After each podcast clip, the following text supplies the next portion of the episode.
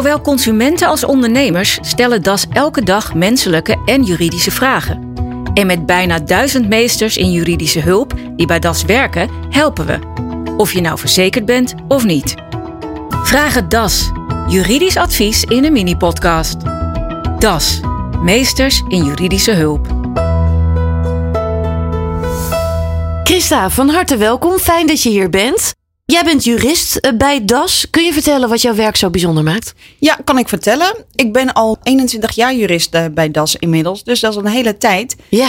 Wat ik het leuke vind aan mijn werk bij DAS, ehm, is dat je mensen helpt uh, met, ja, met alledaagse problemen die ze kunnen hebben. En ik doe dat op het gebied van um, wonen. Dus denk dan ook aan, aan, mensen die een woning kopen, die een gedoe hebben met hun buren of die een woning huren particulieren en ook uh, MKB'ers. Die sta ik dan uh, sta ik ook bij. Ja, we, we, gaan het nu hebben over alle regels over buren en tuin. Ja. Uh, daar kan natuurlijk van alles bij natuurlijk komen. In Nederland kan het bijvoorbeeld ook nog wel eens waaien. En daardoor belanden er heel veel bladeren of takken over en weer. En dat belemmert natuurlijk ook heel vaak de zon of een, een grote boom of een struik die in de weg staat. Um, wat kan ik doen als ik overlast heb van bomen en struiken van de buren?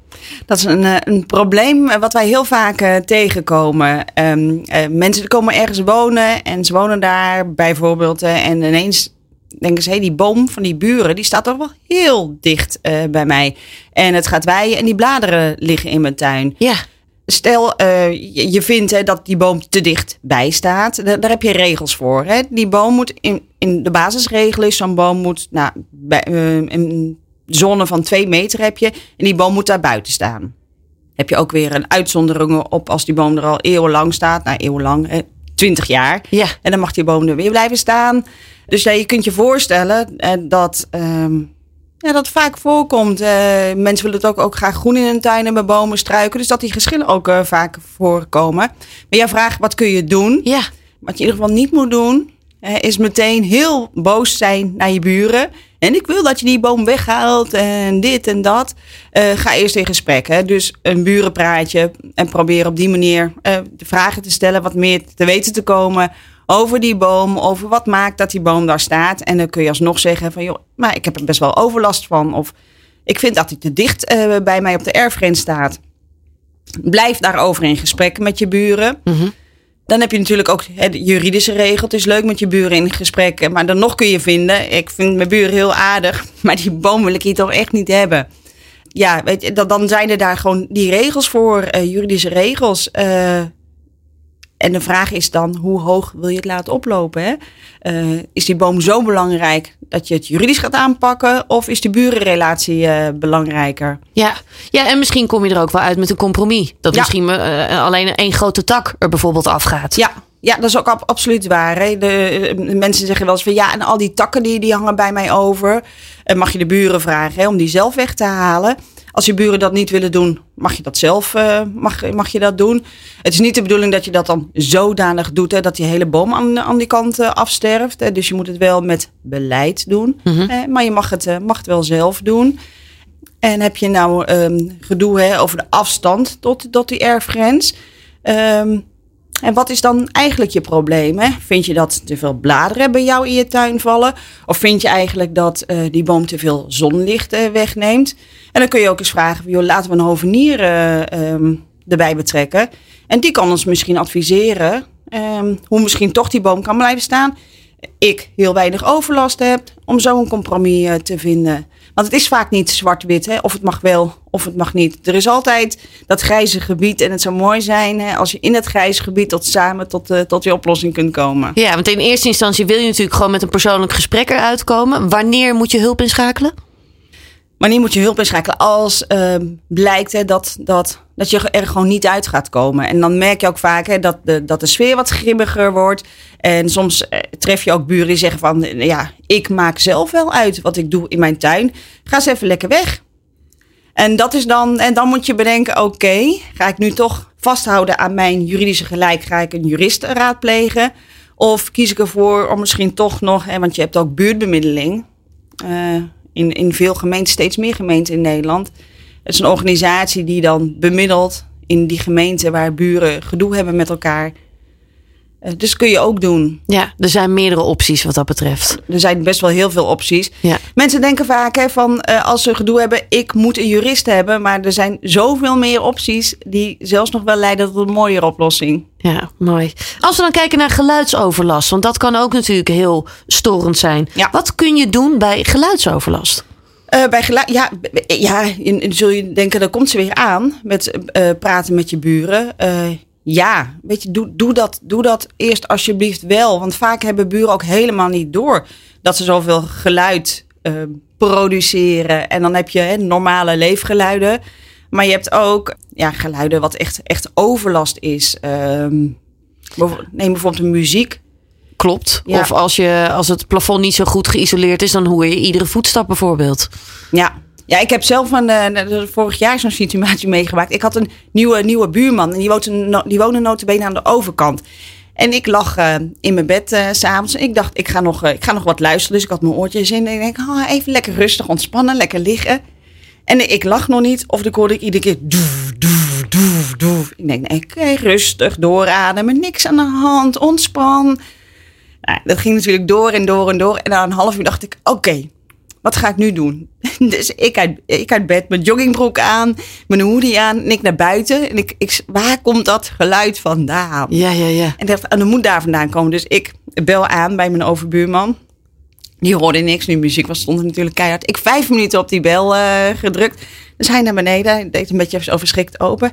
Ik zeg, hoi. Ik, zeg, ja, ik, ik lag er net in bed en ik hoorde allemaal geluid. En nu blijkt dat het hier vandaan komt. Eh, zou je, kun je misschien een koptelefoon eh, of zo opdoen? Nou, en toen zei hij, oh, hoorde je dat? Oh, dat vind ik echt heel erg. Nee, ik zal echt de muziek meteen uh, zachter zetten. Sorry, sorry, sorry. Weet je, dus zo kan het ook. Als Ja. je kan ook kunnen zeggen, ben je nou helemaal gek geworden en probeer te slapen? Ja, dan krijg je toch een ander gesprek dan dat je dat op een normale manier doet, een vriendelijke manier. Ja, je kunt natuurlijk ook boxen verplaatsen. Er zijn meerdere manieren natuurlijk om dit op te lossen dan ook met ja, elkaar. Hè? Ja, ja, je kunt ze inderdaad, wat je zegt, ook heel goed verplaatsen van de ene kant van de kamer naar de andere kant van de kamer. Of afspraken maken. Ik doe het om tien uur s'avonds, ik doe het een kwartiertje en dan hou ik op. Kan allemaal. Maar het kunnen natuurlijk ook kinderen zijn die aan het buiten spelen zijn bijvoorbeeld. Ja, ja zeker in vakantietijden. Voetbal, basketbal bijvoorbeeld. Ja, ja dan, als ik nog een voorbeeldje mag geven over de basketbal. Ik ben zelf in de gemeente waar ik woon, ben ik ook eh, buurtbemiddelaar. En we kregen nou, een paar weken geleden een zaak. ehm, geluidsoverlast. Eh, een, een gezin een, eh, had overlast van de buren. Twee pubere jongens van een jaar of 15. Die een basketbal net in de tuin hadden hangen. En ja, een beetje lockdown. Die kids zitten vaak thuis. Hele dag basketballen. Dus dat, dat, dat stuiteren van die bal en, en die basket. Dat hoorden ze natuurlijk ehm, heel erg. Dus nou ja, buurtbemiddeling ingeschakeld. Ik met mijn collega buurtbemiddelaar een gesprek, intakegesprek met beiden gehad. Ze wilden beide, waren ze bereid om met elkaar te praten. Dus dat was al mooi. Dus wij zeggen, tot die tijd, houd je koest. Nou, wat gebeurde er volgende dag? De jongens waren er weer aan het basketballen gegaan. Waarop de buren de muziek keihard hadden eh, aangezet. Waarop beide buren begonnen met eieren te gooien. Dus dat is nou een voorbeeld van hoe los je het niet op, hè? hoe maak je het alleen maar erger. Ja, dus blijf goed met elkaar dat gesprek aan. Ga, ga niet meteen lopen verwijten. Ga niet verwijten en, en- en laat het niet escaleren. Maak het niet erger eh, dan het al is. Je- het zijn wel je buren. Je moet er wel nog misschien wel jaren naast wonen. Hè? Ja, ja klopt. Toch hè, als je dan zoveel geluidsoverlast hebt en het stopt maar niet. Wat kun je dan doen? Ja, als het maar niet stopt, eh, heel vervelend. Hè? Want dat is echt gekmakend. En je, stel je komt er in overleg met je buren ook niet uit. Ja, dan, dan, dan zul je verder moeten. Wat, wat kun je doen? Hè, want eh, je zult wel moeten bewijzen eh, dat die overlast er is. En het is niet iedere overlast is zomaar hè, onrechtmatig noemen we dat dan. En dat je bij, van de rechter bijvoorbeeld mag vragen dat het moet stoppen. Dus je moet kunnen aantonen dat het dusdanige overlast is eh, die structureel is. Dat is al best wel ingewikkeld. Hoe ga je dat dan aantonen? Ja, hoe doe je dat? Nou, hou voor jezelf in ieder geval een logboek bij. En, ma- en maak er ook melding van. Hè. Bij- Bijvoorbeeld bij de, bij de politie. Ik heb weer overlast. Maar neem het ook op. Hè. Probeer ook die decibellen ehm, op te nemen. En je hebt ook wel van die decibelmeters hè, die je kunt eh, plaatsen om ehm, de, de sterkte van het geluid ook, eh, ook op te meten. Uh, dus tip hierin is hè, uh, van, nou, niet, niet iedere vorm van geluid is zomaar uh, onrechtmatig. Is zomaar zo hè, dat je kunt, kunt vragen van een rechter dat het moet stoppen. Maar het moet echt wel overlast zijn die stelselmatig maar voortduurt en voortduurt en voortduurt. Helder. Maak er dus ook eigenlijk een soort dossier van. Zeker, ja. Uh, dit kun je natuurlijk ook hebben als je net een huis hebt gekocht. En dan weet je ook niet waar je allemaal voor komt te staan. Uh, heel veel mensen uh, zien er bijvoorbeeld ook niet het risico. Of kunnen dat ook moeilijk inschatten. Heb je nog tips voor mensen die net een huis hebben gekocht? Ja. Hoe kun je daar goed mee omgaan? Ja, het, is, het risico inschatten is heel moeilijk. Met name in deze markt. Hè. Je ziet vaak dat er duizenden, tienduizenden euro's overboden wordt. Uh, om het huis maar te krijgen. Klopt. Uh, je mag het vaak maar één keer zien. Er zijn ja. zoveel andere bieders. Ja, ja, ja, ja, dus je moet snel gaan bellen, inschrijven, bezichtiging en dan wow, bot doen. Ja. En dan maar nou, ja, op, op soort bijna op goed geluk is het. Uh, dus je doet eigenlijk een sky high bot. Vergeet dan niet, hè, want je, je weet niet, eigenlijk niet goed wat je koopt. Je hebt je handtekening al gezet. en dan, dan heb je een huis. En dan kan het zomaar zo zijn hè, dat je dat een huis koopt en dat er allerlei hè, gebreken, verborgen gebreken, zoals ze dat dan noemen, uh, aan het huis kleven. Dus we, wees je bewust van dat het kan gebeuren. En, en spreek dan ook in die koopovereenkomst af. Hè. Ik laat na die handtekening laat ik nog een bouwkundige komen. Die laat ik dat huis onderzoeken. En stel nou, die bouwkundige komt erachter dat ik voor, nou, uh, laat ik eens een bedrag noemen, voor meer dan 15.000 euro uh, aan kosten moet maken om dingen te herstellen. En dan behoud ik mij het recht voor om van de koop af te zien. Ja. En dus dat is een tip die ik um, de kopers wil meegeven. Laat altijd een bouwkundige kijken en kijk voor jezelf. Wat is, wat, hoe zit mijn portemonnee? En voor welk bedrag is het voor mij nog verantwoord om um, uh, gebreken eventueel uh, te herstellen? Ja, een goede tip. Nou zijn er ook inderdaad veel mensen, zoals je zelf ook aangaf, hè, uh, die hebben een huis gekocht, die willen ook nog gaan verbouwen of wonen daar al een tijdje en willen gaan verbouwen. Waar moet je dan op letten als je gaat verbouwen of renoveren uh, en een aannemer in wilt gaan schakelen? Ja, aannemer inschakelen um, en vooral de afspraken die je maakt, de verbouwingswerkzaamheden die je afspreekt, leg die vast. Er komen wel eens mensen bij ons en die zeggen: Ja, mijn aannemer heeft een dakkapel gezet of de badkamer verbouwd. Ja, hij heeft het echt zo niet goed gedaan. En dan vraag ik: Oké, okay, um, wat heb je afgesproken? Mag ik de overeenkomst? Ja, mm-hmm. um, nee, ja, ik heb gewoon gezegd: uh, Ja, doe maar. Dus tip daarin is: hè, de afspraken die je maakt, leg die vast. Leg die concreet vast. Wat gaat je aannemer doen? Zet dat op papier, zodat je in ieder geval achteraf geen gedoe krijgt over, ja, maar dat hebben we helemaal niet afgesproken. Ja, maak het heel concreet wat er precies moet gaan gebeuren. Ja, ja en je hebt ook vaak hè, gedurende zo'n verbouwing uh, dat zo'n aannemer extra werk heeft.